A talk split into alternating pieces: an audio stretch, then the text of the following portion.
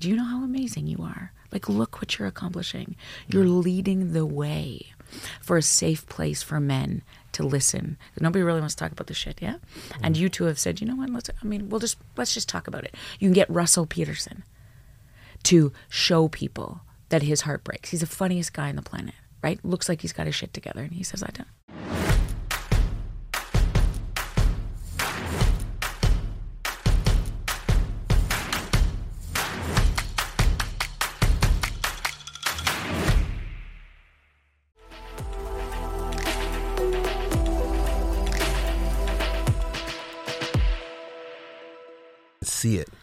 It's my job as a psychologist. I got to tell you, that's why I love it. Is I can sit all day long and get like, what? no, and then what? Yeah? Does it ever get tiring? No, well, that's a big lie for sure. I think sometimes where um, it it hits too close to home, then I think then it it hurts my heart a little bit. But it is such a privilege to hear other people's vulnerability, and if you can get there to the most sacred parts of themselves, it is it is soul filling, not soul sucking, right? You know, so it's that authenticity part. I think that you know is so hard to get to in so many people for so many reasons. Um, but if you can get there, oh, it's, it's gold, you know? What's the feeling like when you work with a client and you see that journey, that progression? You know, it's interesting because it can happen in a minute, like it can happen in an instant. You know mm-hmm. this, yeah? You're out somewhere, you have a great conversation with somebody, or you help somebody, and you get that sort of connection of you, they feel seen because of a particular exchange, or sometimes it takes years. And I love figuring out why that is because it's never anything, there, there's never anything wrong with somebody. It's always about what has happened to them hmm. that defines the context and what they're, you know, the place that they're in, right? And so that that story becomes everything. It's, I I think people often forget that sometimes life just happens. It's not picking mm. on you. But mm. when it happens to you, it's how you deal with it as opposed to just saying, I'm screwed, I'm always screwed, I'm always going to be screwed. I think that there's a couple of factors though that sort of allow you to to be more equipped or more able. Certainly, I mean, I, I often talk about I started on third base, right? White, straight, able-bodied. I came from money, and I think when you have much more, um, you have a history of trauma, you've experienced marginalization in any way. Um, the the ability to just sort of push through things becomes much more difficult. And I don't think we respect that nearly enough. It Doesn't mean it's undoable. It really is about the relationships you keep and the corrective experiences you have because no one experience defines anyone. I truly believe that because I think so much of the time, particularly in, in working with kids in trauma, I think a lot about like, oh my goodness, how did this guy who, you know, at five years old, um, has experienced everything that you can ever imagine and he rises. You know, what happens to somebody who is born into a, a seemingly position of privilege and has everything and still suffers so significantly? What is the issue? And it's again always about the story, right? What were the corrective experiences? What happened along the way? What do we what don't we know is usually the the most interesting part. Well, on that note, Dr. Jody Carrington, Let's do it, fellows. welcome to the Gents Talk podcast. Welcome, welcome. Thank you. Mm. You flew in yesterday. You know what? And do you you've want been the, busy. Do you want the truth? We flew in a couple of days ago. I was in Kingston. I was in London at the Brier. You guys are probably big curling fans. Yeah. That's what I thought. I, I knew the bar was on. I did, Did know that. you? Yeah, I did. I Nice. did. I didn't watch it. I didn't know it was on because I have a buddy who was. I think he was at it. Really? Yeah. Oh, And he was my like, he was done at eleven thirty, and he was took his picture. I'm like, my two thirty shirt's gonna be off. He's gonna be partying. but I heard curling is a good time. Oh, listen, and it is. So I grew up in Alberta, small town Alberta, and so everything like curling and gravel pits and hockey are the only thing that matters to me. And so when we flew in to, I did a couple of different gigs in uh, around Toronto, and we are supposed to fly home for the weekend and Parent, um, and it was like, oh, shoot. The Brier's in London.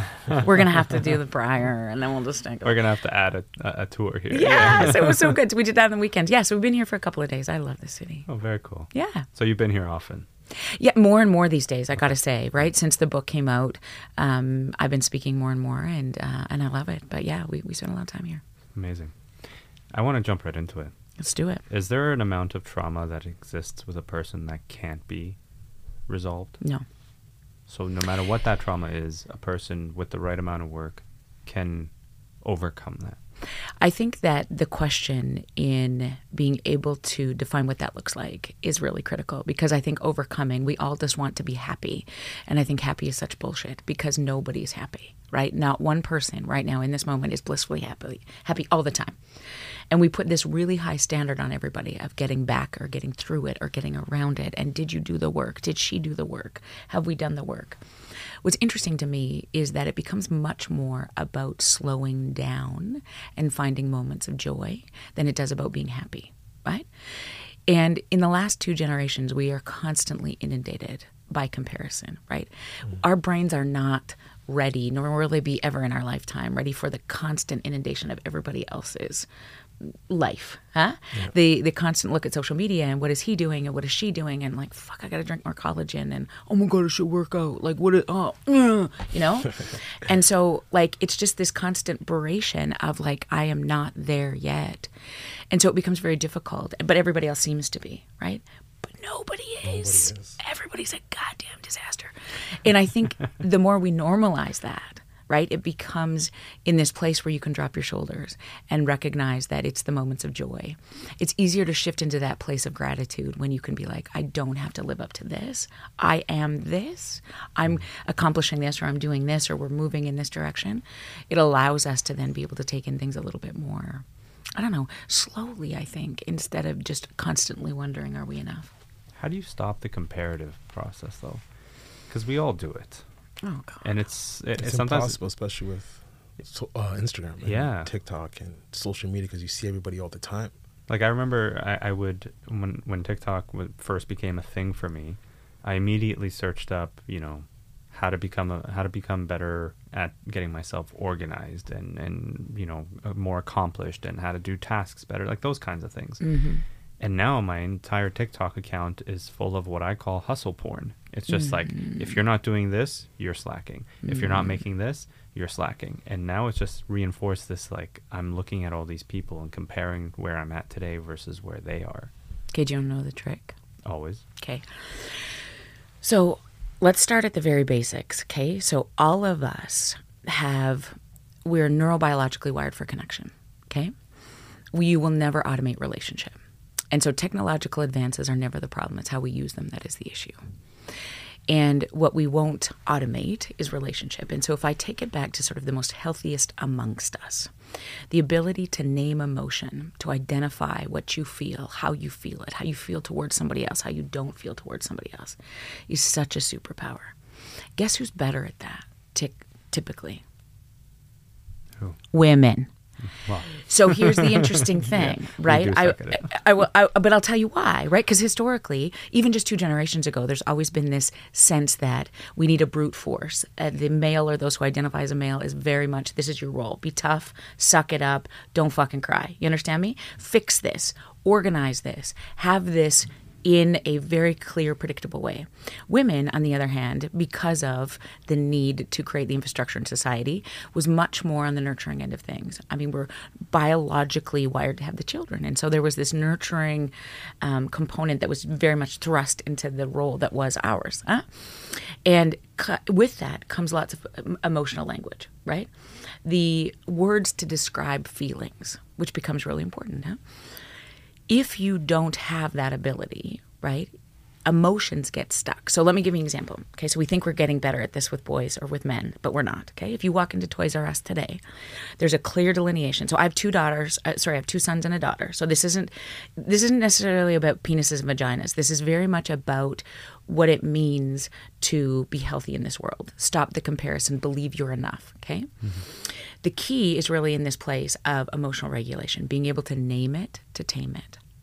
And when you have access to three emotions, happy, sad, and pissed off, it becomes very difficult to be able to regulate emotion. Because somebody says to you, if we're dating, you say to me, I'm just I'm I'm just pissed off. I don't know what the problem is here. Mm-hmm. If you have the ability to say to me, look, I, I just feel like such a failure right now. I, you're doing all these great things. I don't know if I'm ever going to be good enough. Like, can we, can we talk about that? So the availability for us to be able to deepen our relationship is really prefaced on your ability to name the emotion. Got it? Yeah. Okay. So when I do a better job of that with our daughters versus our sons, guess who ends up being much more dramatic in adolescence? The boy. No, the girl, because she's got all the words and she's, oh, oh everything is a big okay. deal, right? Boys mm. are easier to raise, you see, because they don't say nothing. We think it's easier. Guess what the highest rate of suicide is right now in this country? Amongst men. Middle aged men. Yeah. If you don't have emotions, will not kill you. Not talking about a might.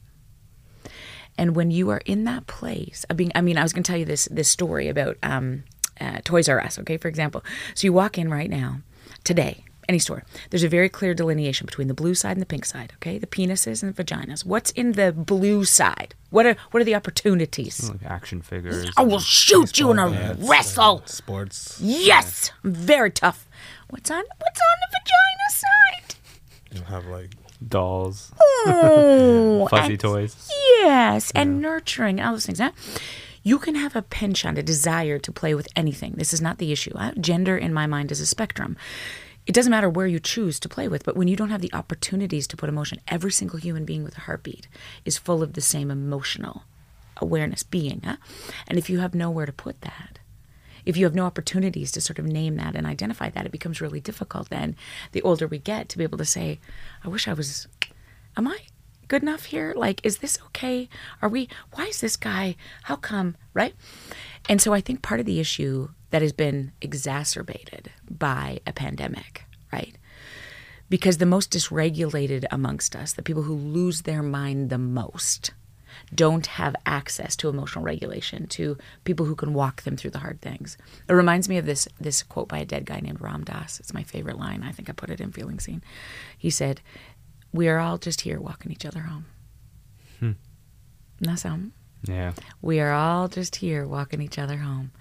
And when you recognize as a human being, as somebody with a heartbeat, that our job becomes doing that for each other in a time where we've never been this disconnected, uh, you're going to do well in this world because you understand your abilities to now to lean in and to be brave and look and to start to learn how to name what you're feeling, be around people who are good at that, follow people who are good at that right?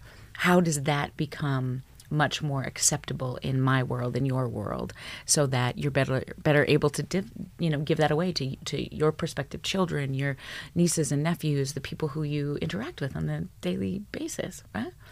Because we're stepping into a mental health crisis like you've never seen. How so? So, the three components of the most dysregulated amongst us. So, I worked ten years on a locked psychiatric inpatient unit for kids, and I've I was a civilian member of the RCMP for two years. I've spent a lot of time with people who've experienced significant degrees of trauma. And the three components that uh, are always necessary and the most dysregulated amongst us are uncertainty, fear, and no end in sight. Uncertainty, All that happened. fear, and no. What are the three components of a global pandemic? Being locked down, not knowing when it's going to end. uncertainty, Yep. fear, no end in sight. So for three years as a globe, we've been in a state of heightened awareness, which means our shoulders are up, which means we're chippy. Huh? Our bodies are not resting as they did. Even you know prior to the pandemic things were not going well anyway. And you lambaste a globe in this way. What happens is we see things like uh, divorces increased by 33% since the beginning of the pandemic uh, across our country. Domestic violence and child maltreatment have never been this high. Despite the fact that we've never had this much access to resources and research and all of the things, we're supposed to be better now. We're supposed to be healthy, yeah? But we've never been this disconnected, this fearful of getting into long term connected relationships because we're losing our skills to maintain the ability to stay connected when shit goes south. Because the greatest predictor of couples who make it and couples that don't isn't how much you fight or how much sex you have or how much money you have, it's your capacity to repair. And what happens if you don't have an emotional language? How do you repair? Sorry. Oh, fuck, that was bad. Sorry. Yeah.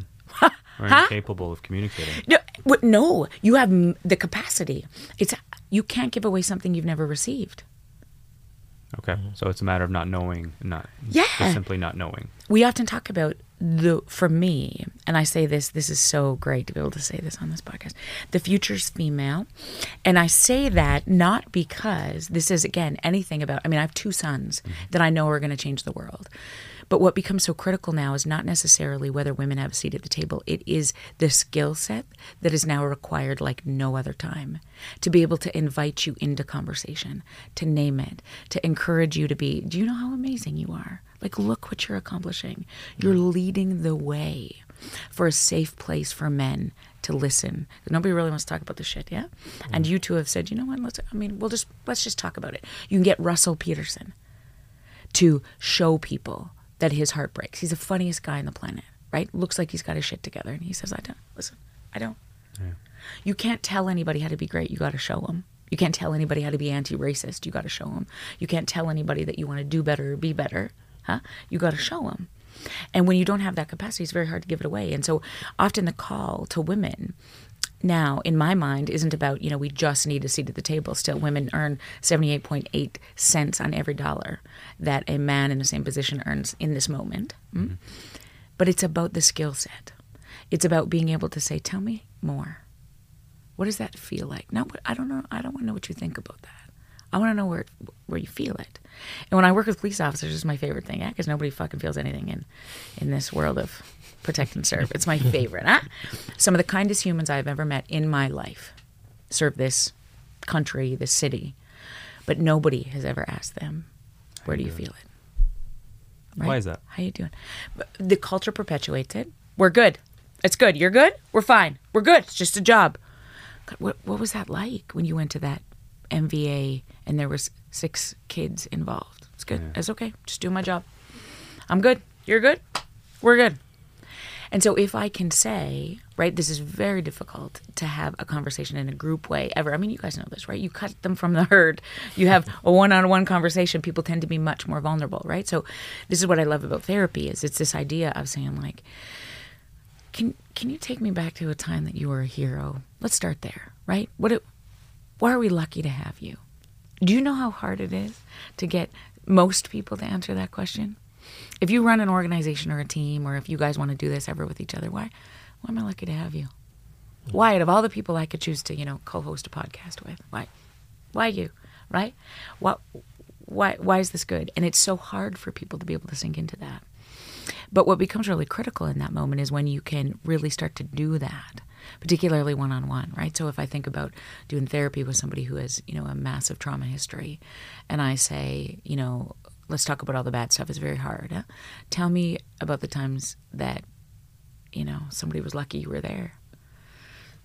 That's equally as difficult. But if I can get them there, it's so interesting, you know. Well, okay, fine. I'll tell you this one story where I think I read about this in the book too, where it's like, you know, I, fine. There was this kid once, a bunch of kids were like, I don't know, doing drugs downtown, and I came up in my police car and I saw them all, so I turned the lights on. I didn't want to get out of my car, you know, and everybody scattered except this one kid.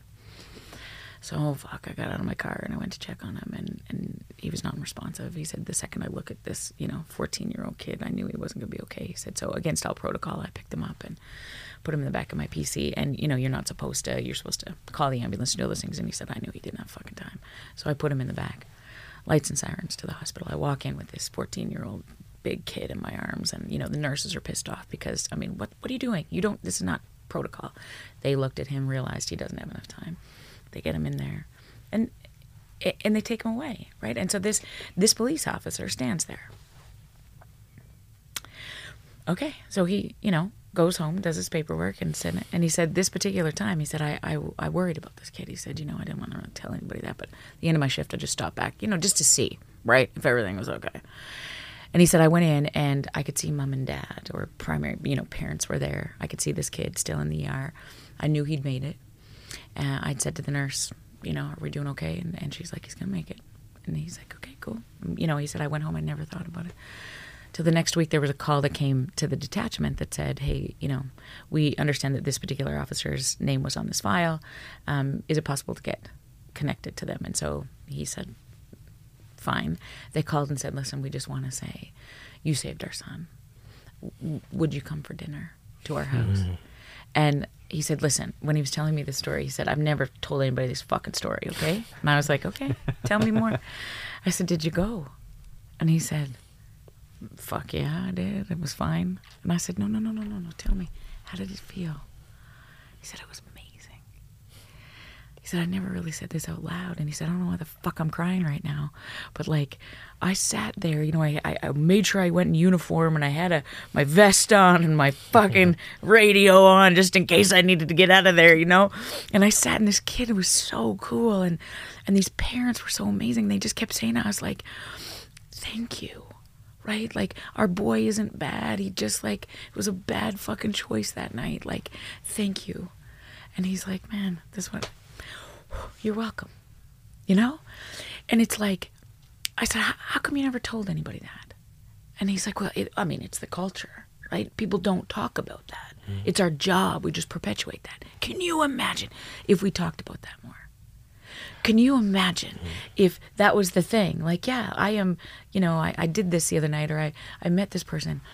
One of my favorite people on the planet is a guy named Jesse Thistle. If you ever want anybody on your podcast who will change your life, he's an Indigenous guy who wrote From the Ashes, Canadian bestseller, national bestseller, and uh, he was in care um, in Saskatchewan, foster care most of his life, homeless in prison.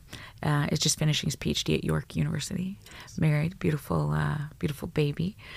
And um, in his book, it's so interesting because the question is how, right? How did you do this? And he said, it's the small moments of people who saw me. For example, he said, you know, uh, and I'm going to tell his story, not this is my understanding of his story because I write about it too in my book because he changed my life so significantly. He said, I'm, I'm, I'm homeless. I'm sitting on the corner, Brampton, Ontario. I got a Tim Hortons cup and I'm just hoping, right? I'm just hoping somebody's going to give me something. And this one guy came up to me and knelt down, looked at me in the eyes, and asked me my name. Nobody asked me my name in like six months. And I heard me say, It's Jesse.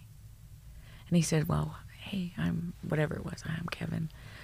I just just wanted to know something about you. I, I, I I have five bucks. I hope you can get a coffee. And he said, just hearing my name, somebody wanting to know my name, made me believe that maybe there'd be something in there? And so the call to action is really like you don't have to be great. You don't have to be verbose. You don't have to go like, you know, dive into a dictionary and get really emotionally laden. You just have to be fucking nice. Huh? It's gotta be human. We've mm-hmm. never been this disconnected. Do not underestimate your power today in this beautiful city to wave at somebody, to get eye contact with somebody, to give somebody a compliment, to text your partner right now, right? And say this. I'll give you the words. I don't know if I tell you this enough, but you matter to me. Send it. Huh? What happens is they're suspicious. Huh? What Are you What- what loaded? happened? You've been drinking. What's, what's, what's going on? What happened? exactly. You're only nice to me when you're drunk. So the people we love the most are suspicious when we're kind because we are just so inundated in this world by busyness and overwhelm and uh, you know comparison Yeah. so we feel beat up we feel like we don't matter but my goodness if there's anything that comes out of this book for me it really is this place of like you know being able to remind people just how much we need them right now And that's feeling seen. yeah How long did it take you to put this together? This is my third book. So I wrote uh, a book called Kids These Days. And it was for parents and teachers, and uh, it became a. We self-published it. It became a national bestseller. And uh, listen, but if you watch me with my own personal children, you wouldn't buy the book because I wrote that when I was regulated. But uh, I spent a lot of time with teachers and police officers, and you know, just really sort of saying, I, I've assessed and treated over a thousand kids in this country, and I've never, not one time, met a bad kid. Not one time. I met a lot of emotionally dysregulated people who've never been seen. And so those two books were the first two were just really reminders to the people doing, you know, spending the most amount of time with kids that hey, hey, hey, this is this is holy work. And this book, uh, Harper Collins uh, came to me and you know said, "We we love the first two. Would you write a book for us?" And I it was during the pandy, so I was like, "Yes, Um, Never heard of it called the, the pandy. The you know, pandy. You've never heard of her? Never heard of it called the. Yeah, Oh. I think that's Pandy. that's definitely a first for me. Yeah. Yeah, I like that. I'm gonna I'm gonna use You, that. it's all yours. It's all yours.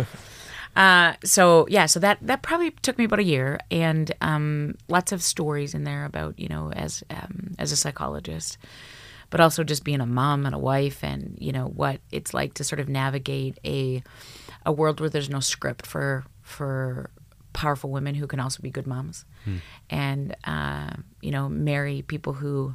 Uh, get in a place to sort of become biggest fans and maybe not the primary breadwinner. Like all of that stuff is so fun to try to figure out. And you know, we were just talking about this because yesterday, I don't know when this is going to air, but yesterday was International Women's Day, and um, just really talking about the fact that there's no script for this, right? None of us really know how to navigate just two generations out of a very traditional way of operating for so many people that still exists globally in so many ways, right? even for for men i think they're like still trying to figure out like there's a lot of men out there that are still of the mind that unless you're the primary breadwinner unless you're making six figures and you give your partner the ability to stay at home if they wanted to unless you could do and accomplish all these things you are not a provider ah. and that's such a pressure point for yeah, so many it's men heavy. it's to heavy hold. Isn't it? To be told to have to have that standard is and you're not and you're Yeah. competing now in a society where inflation is rampant you can't afford to live in, in major cities anymore and you can't afford to buy houses and it's like how are you keeping up with the guys who either woke up with money in their pockets or you know good Are faking kudos to it. them are faking it and, and you're seeing that on social media especially on social media. We see a lot of faking. Right, and then it's just like, and you, that's where you go It's back that comparison. to comparison. And Absolutely. like, how do I compare it? How can I even provide? How can I take my girlfriend out to a fancy dinner when I know it's going to cost me three hundred dollars in Toronto, Mm-hmm. and then turn around and be like, yeah, let's do this every week. Oh yeah, we got it. And here's a little something I picked up for you. yeah. on the yeah. You know, I think that first of all, you can't address what you don't acknowledge, and I love that you say that. I mean, I think the bias is still really deep, right? How can you? You need to be chivalrous, and I mean, my husband and I talk about this all the time. Like, I have a, a massive expectation. He's like, I don't want to be the fucking guy that's just taking kids to hockey practice all the time. Like what? What are you? ooh, ooh," You know? He's like my. He grew up on a farm. I mean, he's got a PhD in how to feed cows. Like this is how right off the farm we are. Okay, like his mom baked all the pies. My mom, you know, had a cute little job at the bank. Right. And so it's very interesting to be able to sort of even go home to our parents. And you know, I'm on a 17 day tour of the book, and people are like, "Oh, what about your kids? How's your husband making out? I'm, I don't know. He's fucking parenting. You know what I mean? Mm-hmm. but I mean, it. it- I can't. It, it, like, there's so much acknowledgement in this because this is hard for him. Mm. This is brutal for me when we sort of look at the company's finances, and I'm like, no, I fucking made that. This is my company, not yours. And he's like, oh, okay. Okay. So when the roles were reversed, right, in the beginning, right, he worked full time and I worked at a hospital and, you know, he was doing exceptionally well, set us up in this position. Mm-hmm. And that really was the place that we talk about all the time. I'm like, if it wasn't for you, I came into this relationship with so much debt and I, I mean, he's got a spreadsheet for fucking everything. I don't even know. Right? I just like to spend money. Yeah. And so we make this beautiful team because he's really like, listen, this is, I've got this all thought out. And I think that's really helped us make that transition from like, okay, I'll take it from here, right? But we constantly have to have conversations around like, how does, what does this feel like, right? We walk into a room and it's it's a much different reception, right? Oh, you know, you know, and so it's interesting about. Um, I think f- historically women have really just been relegated to that role. Oh, she's so cute. Oh my God, what do you? Oh, what does your partner do? What does your husband do? Right? And so it's a switching of that. We all started in exactly the same place, right? We we all started with listening to the heartbeats of our mom. Bum bum bum bum bum bum. That emotional regulation piece, which is what we all need in times of distress. We just need to walk each other home, right? And it often happens without words. It's often in this place of if you find somebody who you can have those conversations about, an emotional language really helps. But when you can start to sort of talk about, okay, how can we do this together? Can you imagine? While honoring the fact that we're all one generation out from very traditional roles in the way that we think about things. And so it's going to push you around, right? It pushes us around all the time.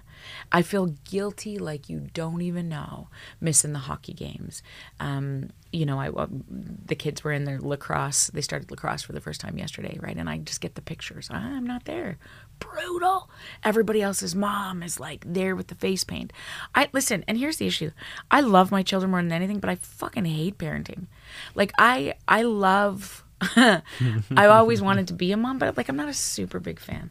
I'm I'm much I love to work. I love to do this. I love to be on the road. I love to write.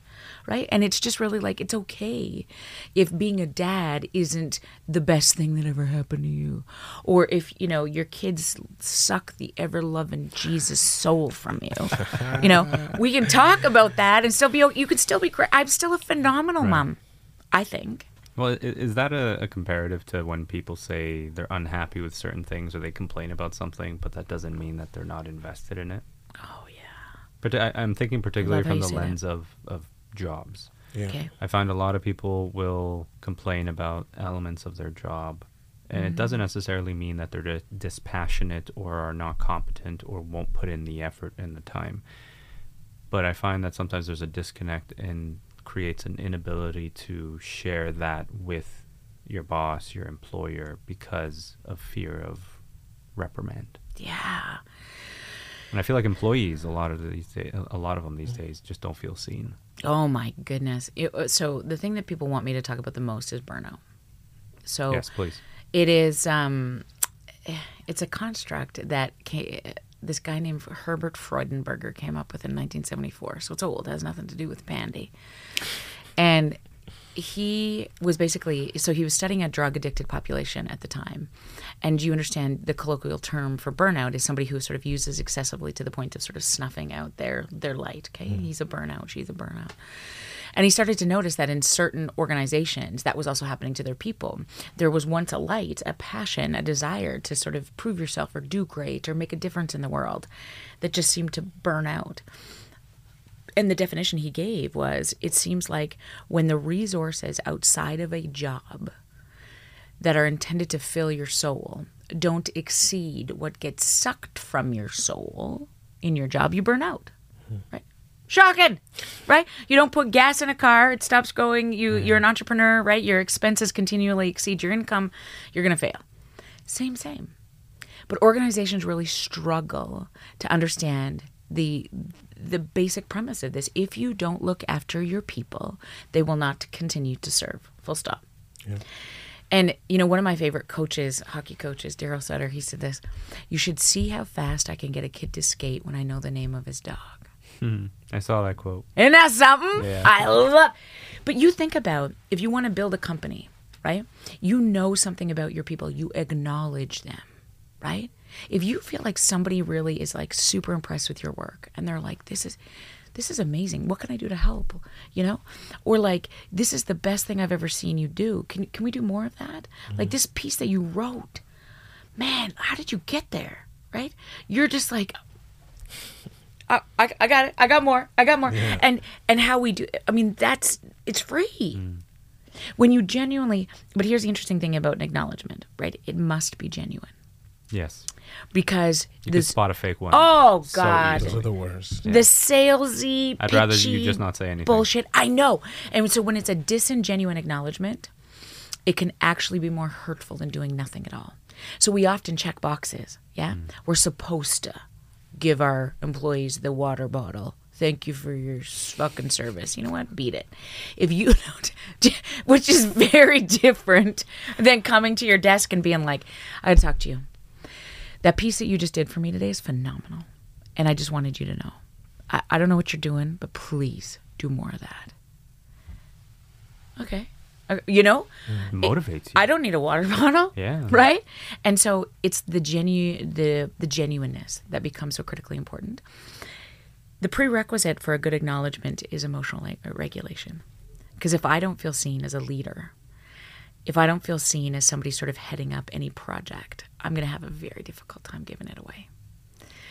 And again, you know, I get back to this piece of like, who do you want in the helm of most leadership in successful companies these days? Is people who are very emotionally regulated. Yeah. People who understand that you can stay calm in times of distress. I got it. Okay, let's figure this out. Come on. And it's not usually the top performer, the top salesperson. Because oftentimes I think we mistakenly, or companies will mistakenly promote the person with the best performance or the best sales record into a position of where they are responsible for other people, and they're not, they're not capable. Two very different skill sets. Yeah. So if you think about any hierarchical organization, right? Uh, police, fire, EMS, teaching, government position, most places in corporate America.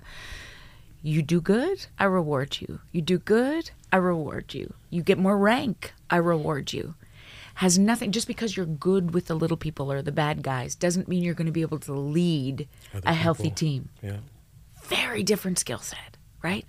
And so what's often interesting to me is right leaders who understand the importance of emotional regulation and really truly seeing their people remarkably particularly in this season of such disconnect right if you have any you know business leaders listening eh, what is so critically important is one thing i would argue these days is getting your people back in the office Into the office. oh yes All of the time again, or Yeah. hybrid? uh, well, I mean, whatever works best for your company. But I would say the more you can have people in the same physical space, the way better because you can't automate relationship, and not just mandate you back to the office, but really think about creating. The, here's it: the most vulnerable emotion on the planet. Think about what that is. What do you think you're feeling when you're at your most vulnerable? Alone? Fear. No. So neither of those. Uh, the most vulnerable emotion on the planet is joy. The most vulnerable pos- Okay. when you're belly laughing in your kitchen, when you're dancing in, in the back 40, you know, mm-hmm. that is the most vulnerable. You're open to anything. Yeah. It's like when you're in a relationship. Yeah. You're vulnerable. I mean, think about the second date. Mm-hmm. If you are, you actually don't go out on a third date if you're an asshole and you're checking your phone. You know what I mean? but when you're open, you're like, oh my God, you feed, you do construction? How do, how do you do construction? I'm so interested, huh? And then we're date, you know, we're married for 15 years and I'm like, get your fucking screwdriver out of here. You know, I don't know to do, you know? But it's that issue, right? Of like the light up, the interest, that place of, you know, being vulnerable and when there's joy present. And so one of the things that I like to do, I just I had 300 HR professionals that we spoke to yesterday. And I said to them, what I really want you to listen for is laughter. Because that is really the predictor of people's access to things like innovation and creativity and motivation. And so when people are burnt out as an organization, what happens is futility tends to set in. So Freudenberger said there's actually three things emotional exhaustion, a lack of compassion, and an experience of futility that sets into the most, you know, burnt out amongst us. And futility is defined as the thing, it's, it's the thing that scares me the most. It's, it means your give a shit is broken. Okay? So you're like, what's the point? Mm. The reason like, nobody's showing up. There's not enough resources. Everybody is assholery-ish. You know what? I'm out. You're leaving at three? Fuck it. Me too. Right? And futility also kills innovation or optimism. Okay? Because misery doesn't love company. Misery loves miserable company. Right? So if you co- you know the new guy starts, yeah? Or the the Mary Poppins in the fucking staff room comes in and is like, "Okay, you know what? Guys, I'm thinking we should just do a, Do you guys want to do a potluck on Friday?" And people are like, "Fuck off, Leslie." do you know? Yeah. Yeah. It becomes very difficult to infuse joy in a very burnt out culture. How do you, can you fix that? Mm-hmm. How? So if you want to, so this this typically isn't a senior leadership's uh, position's um, job per se. It's about if you actually want to get more out of the workplace, it's up to you and me to do the next best right kind of thing. Because really, when I think about this world as a whole, it's not going to be uh, a premier or a prime minister or a CEO or a superintendent. It's going to be like, okay, this is it, we got it, right? Because there's no program or funding opportunity that's really going to get us all back like in the game. It's actually building a movement, surrounding yourself with people who believe that one sweet step at a time, we can create this a, a place that we want to be. So if you're the guy, you know, rolling your eyes at the meeting or being a dick in the back, get out. What The fuck are you doing? Mm-hmm. Mostly because you don't deserve to be in that room. You don't deserve for the life to get sucked from you all day because then you come home to the people that really matter to you, right? And, you have nothing left, mood. Yeah. right? Nothing left. What's the the, point? Yeah. And so if I'm, can you imagine if you're in a workplace where you're valued or you value each other, right? Little things like you leave here today and on the, in your car, let's say, for example, there's a note tucked under your windshield wiper when you get in, and it's addressed specifically to you. And it says, I just want you to know you're a huge inspiration to me. Don't stop doing this work. I listen to every episode, and you're not only changing my life, you're saving it. Just gave me goosebumps. okay. But you know what I mean? Yeah. The, what did that cost? Nothing. Right. And, and you need it, right? And then you go home to your people because you feel like you matter, right? Your shoulders are back, your cortisol is down, your oxytocin and your dopamine are present, and you can step in to your day versus I didn't talk to anybody today. I got three complaint emails. I misunderstood the context of a text that somebody sent me because nobody fucking calls anymore. Like anytime you can have face to face interactions with the people you love or you lead, mm, take it. Take it. I think remote work has allowed people to hide Oh. more. Even on video calls, people don't turn on their cameras. You have And to. when you tell them to, or I'll say, like, so when I get on a video call, my camera's always on. Beautiful. And then there's an initial hesitation. There's some fumbling of some words, and like, oh, okay, yeah, I'll, let me just turn on my camera, and you can hear bustling in the back. They're like, they I get their shirt on. yeah. Yeah. And then they turn it on. And I had one guy tell me recently, he's like, I don't I don't get the idea behind why people turn their cameras on. He's like, I don't get it. And I, I don't know why you wouldn't understand how actually seeing a person's face when they say something being able to, to gauge whether they're being sarcastic or making a joke or trying to, to play at something as opposed to taking it the wrong way. so much of communication and i'm, I'm going to forget the number right now but it's like astronomical is is built in the subtleties the nonverbals of communication so you can imagine when we take that away. And and as a pandemic we also covered half of our faces for 3 years right? For the mm-hmm. physical safety of our communities okay? But you think about the ramifications of that for adolescents for people not being able to just sort of notice. It takes practice to engage with somebody and understand what it means when you're sad because it, it looks very different on your face than it does on your face. And the less time we spend together, the less time we sort of slow down long enough. And listen, the hardest thing you will ever do is look into the eyes of the people you love. Despite the fact that we are neurobiologically con- wired for connection, the hardest thing you will do is ever look into the eyes of the people you love. And we've never had this many exit ramps. Hmm. Think about the square footage of the house that your grandfather was raised in. Much And- bigger than what we're living in Well, Toronto. oh, in Toronto for sure. But think about now the square footage of the house, like that, how much time we spend looking at each other. Like retrospective data would suggest that our great grandparents looked at their children 72% more of the time than we look at our babies. We're always like in different rooms because we're looking at our phones and not really spending as much time together. Yes. Or you think about the parallel activities that you do in the evening. I mean, my grandparents will play three games of crib every night. It's a card game, yeah? And when you play cards with somebody you love, what happens?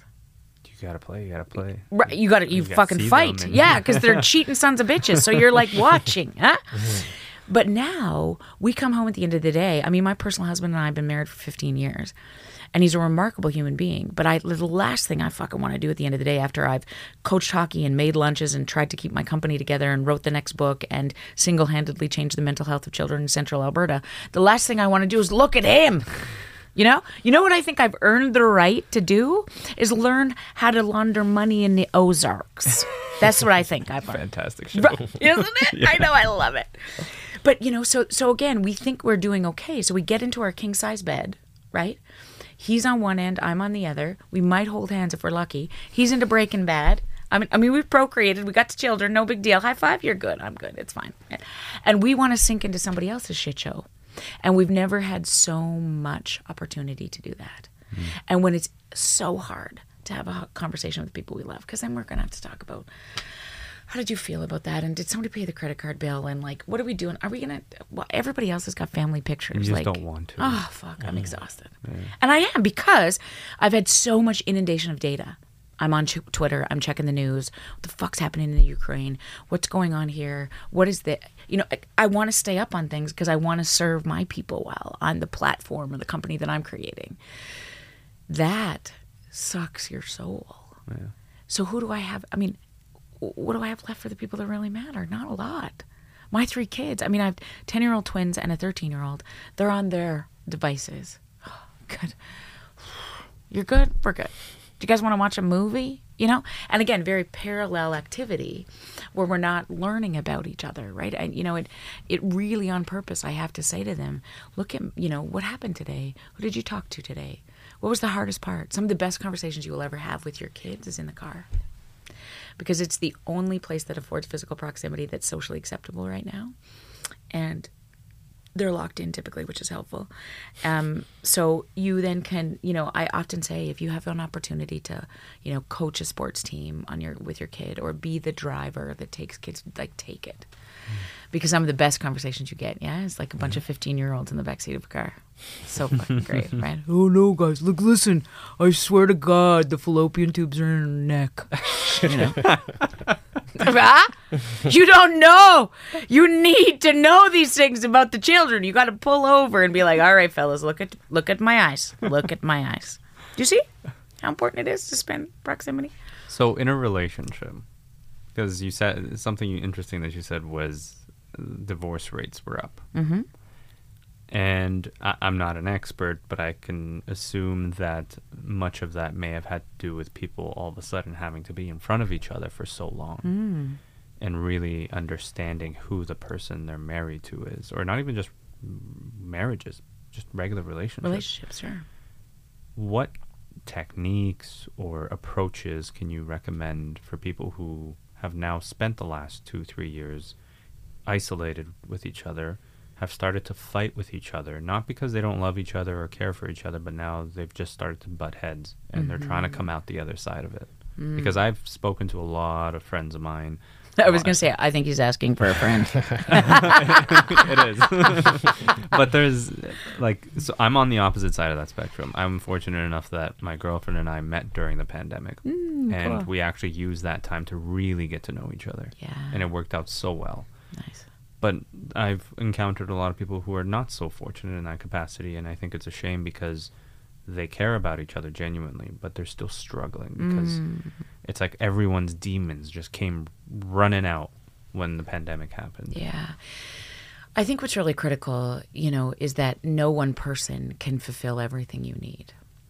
And you know, when we went from being very social beings um, to, you know, one weekend in March having that change significantly, it became very difficult for us to sort of serve that role for everybody. Right, or for one person. Huh? Mm-hmm. And when I'm overwhelmed and chippy and I'm trying to teach from home and work from home and get out of my space, and oh my, you know, there was very little opportunity to get your soul filled up in other ways.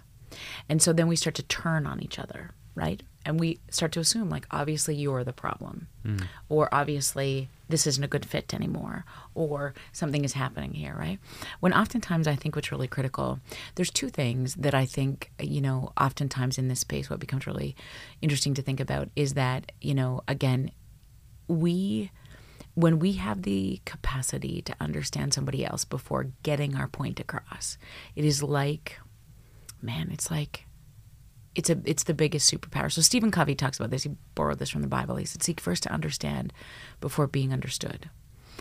And it is probably one of the most underutilized skill in in relationship. Okay, you come through the door, and your expectation is that you you fall in love with somebody because they have the ability to regulate your emotion. Right? They want to see you. That second date, yeah, you're oh my gosh, we're interested in that. Huh? You end up doing that for them too I mean, that's why they fall in love. So at, at the end of the day, when I'm exhausted, I hope when I get home you're filled up so that you can do that for me. What happens if you're empty too? And I'm going to come into you and to seek you to be like my person, and you're going to be like, no, no, no, no, fuck off. I, you, you need to be my person. Uh, you're done. You're done. Fuck. What is wrong? So I get through the door, and Aaron says to me, "I'm so my husband. I'm so exhausted." I was like, what do you mean you're fucking excited? You're feeding cows all day. You're driving around in your truck looking to see if heifers are hungry. Do you want to know? I got puke in my bra. I don't know where the twins are. You, do you want, right? We're in this competition for resources. Yeah. Okay. And so what becomes really interesting is if we can take the onus to the best of our capacity. If you're the one listening to this today, this is up to you. To be able to step in first, seek first to understand one of the three, I think the phrase that allows me to do this the most on even my most difficult days is when somebody says to me, I'm exhausted, I'm overwhelmed, I don't know if I can do this. tell me more. And this is really difficult for men or those who identify as men historically because we want to fix it, right? If I say to you, I'm so tired, and you're going to say, um, okay, did you go Do for you a run water? today? What you- like, yeah. how- how did I you? hey, fix this? maybe you should journal. Okay. did you? What? What do you mean? You, I, I don't want that from you. Actually, I want you to seek first to understand like what the fuck's going on with me. And oftentimes it's like, uh, uh, use this phrase. Tell me more.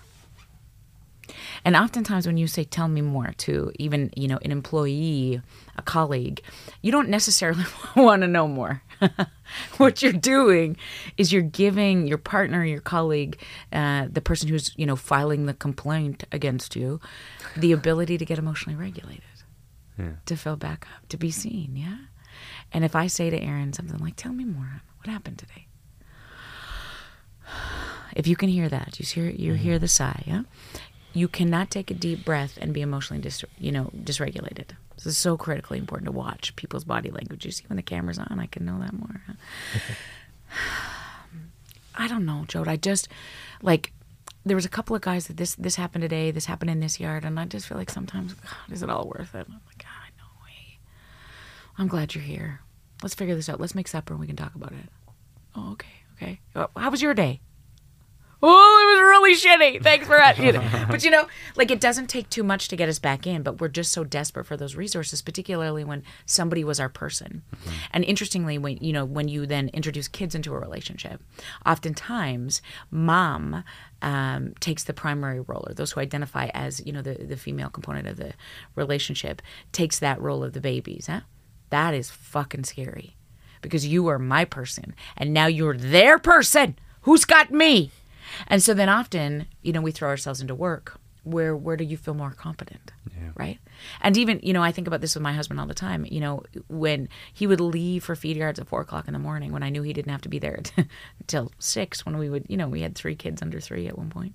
And um I just always reflect on this now. Like he felt much more competent outside of those babies because he didn't have the skill set, and I didn't help that. Like I was always like, "What the fuck? This diaper's on backwards. Like, what is wrong with you?" Right?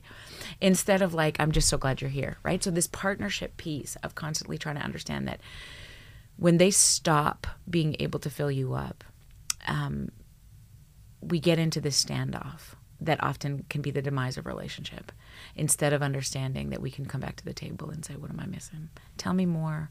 What am i missing? What's the hardest part? Really interesting questions to sort of engage in. Reminds me uh, of, of a saying someone told me where it's always it's not you versus your partner, it's you and your partner versus the problem. Oh yeah that's super good. Externalizing it Yeah. right? It's like It like allows you to just extract it and put it somewhere there and be like, all right, huddle up. How are we gonna fix this? totally that's excellent i love that yeah well, that's amazing. I was wondering, so if you're going to the, you're talking about the table, so like you feel, how do you get to, let's say I'm in a relationship and I feel like, okay, like we need to get to this table and talk about it. But how do, how does one initiate, I guess, that conversation? Such a good question. So timing is important. And oftentimes when we feel like there is a disconnect in a relationship, we choose the shittiest times. We It's, I but is there ever, like, how do you, I feel like there's also no good time oh for some, like, I guess you maybe, feel but that there's no, there is for sure bad times. Okay, sure. so if we're in the middle of a knockdown shoot 'em out, right? if we're one of us is loaded, if you know all of those things, if there's people around, you know, we tend to sort of try to demonstrate in front of our friends or our people, Mm. like when our partners are assholery-ish, right? We're like, mm, mm-hmm. See, I told you, you talk to me like this all the time. Did you see that? He's Yeah. talking to me like this. Nope. Bop, bop, bop, bop, bop. So timing oftentimes becomes really critical in that way. So you know you're right. It, it it- you you we also don't want to rock the boat when things are like kind of good, but I'll tell you, oftentimes um, you can't be emotionally dysregulated and chew and swallow. So often over a cup of coffee is a good plan. When you have the ability to see each other face to face, not over text or email, um, being able to connect before you direct becomes really critical. Here's the things that I love about you. Here's the things that I miss about you. Here's the things that I f- feel we're missing the mark on. What do you think? Right? And oftentimes, what we do is we come straight at the hip, like, what the fuck? Okay, this is fucking brutal. right? Do you want to be here? You obviously don't because you're saying that you show up late every time, you don't even care. Mm.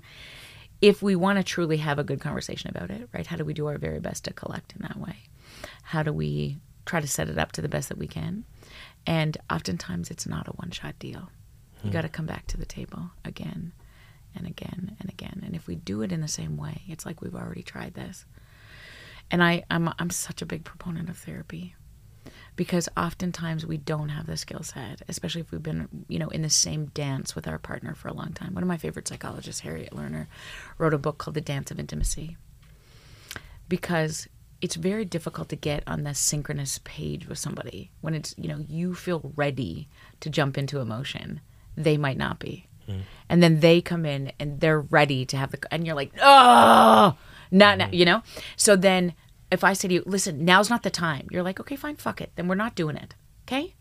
Because you just took a big risk in being vulnerable to try to open that conversation with me. Hmm. And I shut it down. And that's, that's hard on your soul. So you're like, never again. And so you see the standoff Yeah, that we're happens. never gonna talk about anything ever again. yeah, exactly, exactly. That's it. That's our last Fine. I. I think that makes it harder for men though because they're already starting from a position of like I'm not even sure I want to do this and I'm not accustomed to having these kinds of conversations. So I'm going to take a big risk here and try to say that I'm feeling vulnerable and this is why I'm feeling hurt. And if that gets shut down, then it just reinforces everything we've been taught about 100%. this is why men don't say anything. yeah, don't be so weak. Yeah. Yeah. Because Yeah. you just put yourself out there and you just got hurt. Should have known better, dumbass. Yeah, exactly. Mm-hmm. And it is, I mean, this is why relationships are the hardest thing on the planet. If it's easy, you're not doing it right. You haven't got there yet, right? Because when people say this to me, we never fight, scares the shit out of me. Because you need to develop that dynamic. You're not going to agree and get along with everything, right? Because resentment will step in, even if you're like, oh, yeah, no, no, mm, of course. Oh, yeah. hmm hmm that only lasts for so long. You need to figure out the dance. And again, when it becomes that place of we, it's us against the world. It's us against trying to navigate, you know, the, the numbers, which is most people don't figure this out. I think we can do this. It's not going to be easy, but let's figure this out. How do we do this, right? How do I read about it? How do I surround myself with people who are good at this? You know, when we sort of, one of the most contagious things on the planet is divorce when somebody gets divorced or somebody starts breaking up in your circle, fucking watch it because other people are like, mm, that looks like a viable opportunity. It also makes a lot of people look closer. yes. And they get out of all of the, you know, the bullshit of relationships and oh, they look so much happier now. Look at their, you know, having sex every two Yeah. seconds. Oh, they're so lucky. No, fuck off. Listen, the interesting thing is when you actually get into a relationship where somebody has seen your soul. I often ask this question in therapy, right? Who has seen behind the wall, right? Who has, who knows you? Right? And when you can sort of get in a sacred place like that with somebody, um, and they do that for you, you do that for them. It's it's pretty holy, and being able to get somebody back there. That's part of one of my favorite places in couples work. Right? Is I can't tell you how hard it is to get two people who've been together for for many many years, right, to look at each other. So I, I love this because, you know, one will usually drag one into therapy, right? And so the arms are crossed and, you know, it'll be like, okay, you know, why are you here? And this guy's like, ah, fuck it, I don't know. And the other one's like, "Uh, we just really need to work on our communication. And I'll say, okay, cool. Um, like, can we, can you tell me a little bit about her? Like, why did you guys get together? And it usually starts with like, I don't know, fuck, we got pregnant at a bush party. I had to marry her, you know? Like, I'm like, okay, time out. Start again you know, where did you meet? What was it about her that was the thing for you? And it's so interesting if I can watch that soften and like, ah. it was at St. Patrick's party. Do you remember? And like, you know, Anne and Jamie were there, and you know, we she was just so funny. And we, and we talked like n- nobody would talk to me like she did. We, we would talk for hours, you know. We, we had the phone. And we'd be like, I don't know. And I would say, Have you ever told her that? Have you have you ever just told her that that you know that's why? Oh yeah, fuck yeah, I told her all the time, and she's over here always going like, mm mm mm mm. so I'll say, can you do me a favor? Can you just look at her right now and just tell her what you just told me? And usually they say, "T- tell her what? Well, just that you know, nobody would ever get into a conversation with you like you two used to, right? Can you tell her that right now? And it's so hard because they'll say to me, "Can can I just tell you?" No, fucker, we're not married. Okay. So look, eh? and so the awkwardness to turn to look and to be like, you were probably one of the only people that I've ever been able to like sink into a three hour conversation with. You you listen to me like nobody else ever has, and I miss that. He'll turn back to me and I'll say, What was that like for you? And he'll say, "No, It's fine. I turn to her and I'll say, What was that like for you? Oh my god, it was amazing. And in my head I'm like, Holy fuck, I just told him what to say to you, right? But there's so much unwritten between us in relationships that I will have nothing I will know nothing about, right? When I look at my husband, I remember what he looked like on our wedding day. I remember he was the guy that laid on the floor of the Foothills Hospital in the NICU when our baby boy was in there for 4 days, right? Wouldn't leave me. Nobody knows that except the two of us. Hmm. And when we slow down long enough and actually, you know, physically look at each other, there's this beautiful research by Anon. He's a, researcher out of Singapore. It's called the Four Minutes of Connection. Huh? And the only premise of this research is I want you to sit down tonight and look at somebody you love for four minutes and watch what happens. Yeah. And I didn't, I was like, how hard can this be? I mean, Aaron and I have been married for 15 years. We got six degrees between us. Like, obviously, he's going to want to look at me. I mean, look at me. And so we went home that night, and I said to him, Hey, babe, I was just reading this research. Like, can you just sit and, like, let's look at each other for like four minutes? And you know what he said to me? Why? I, I was like, What do you mean, why? Like, I'm your bride. And he's like, Oh my God. Like, for the f- full four minutes?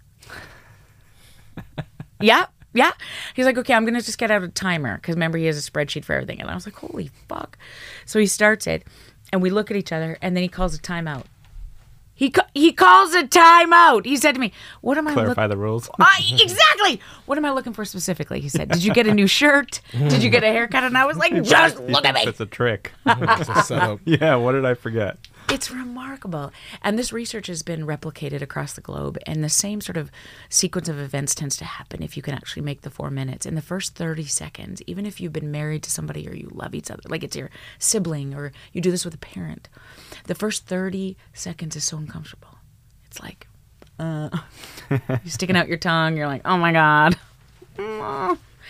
If you can sink in to, you make it to the one minute mark, you start to see things that you haven't seen for a while, right? You're kind of like, well, and you don't want to say these things out loud generally, like, holy fuck, you're old, okay? Like, you don't want to, you know?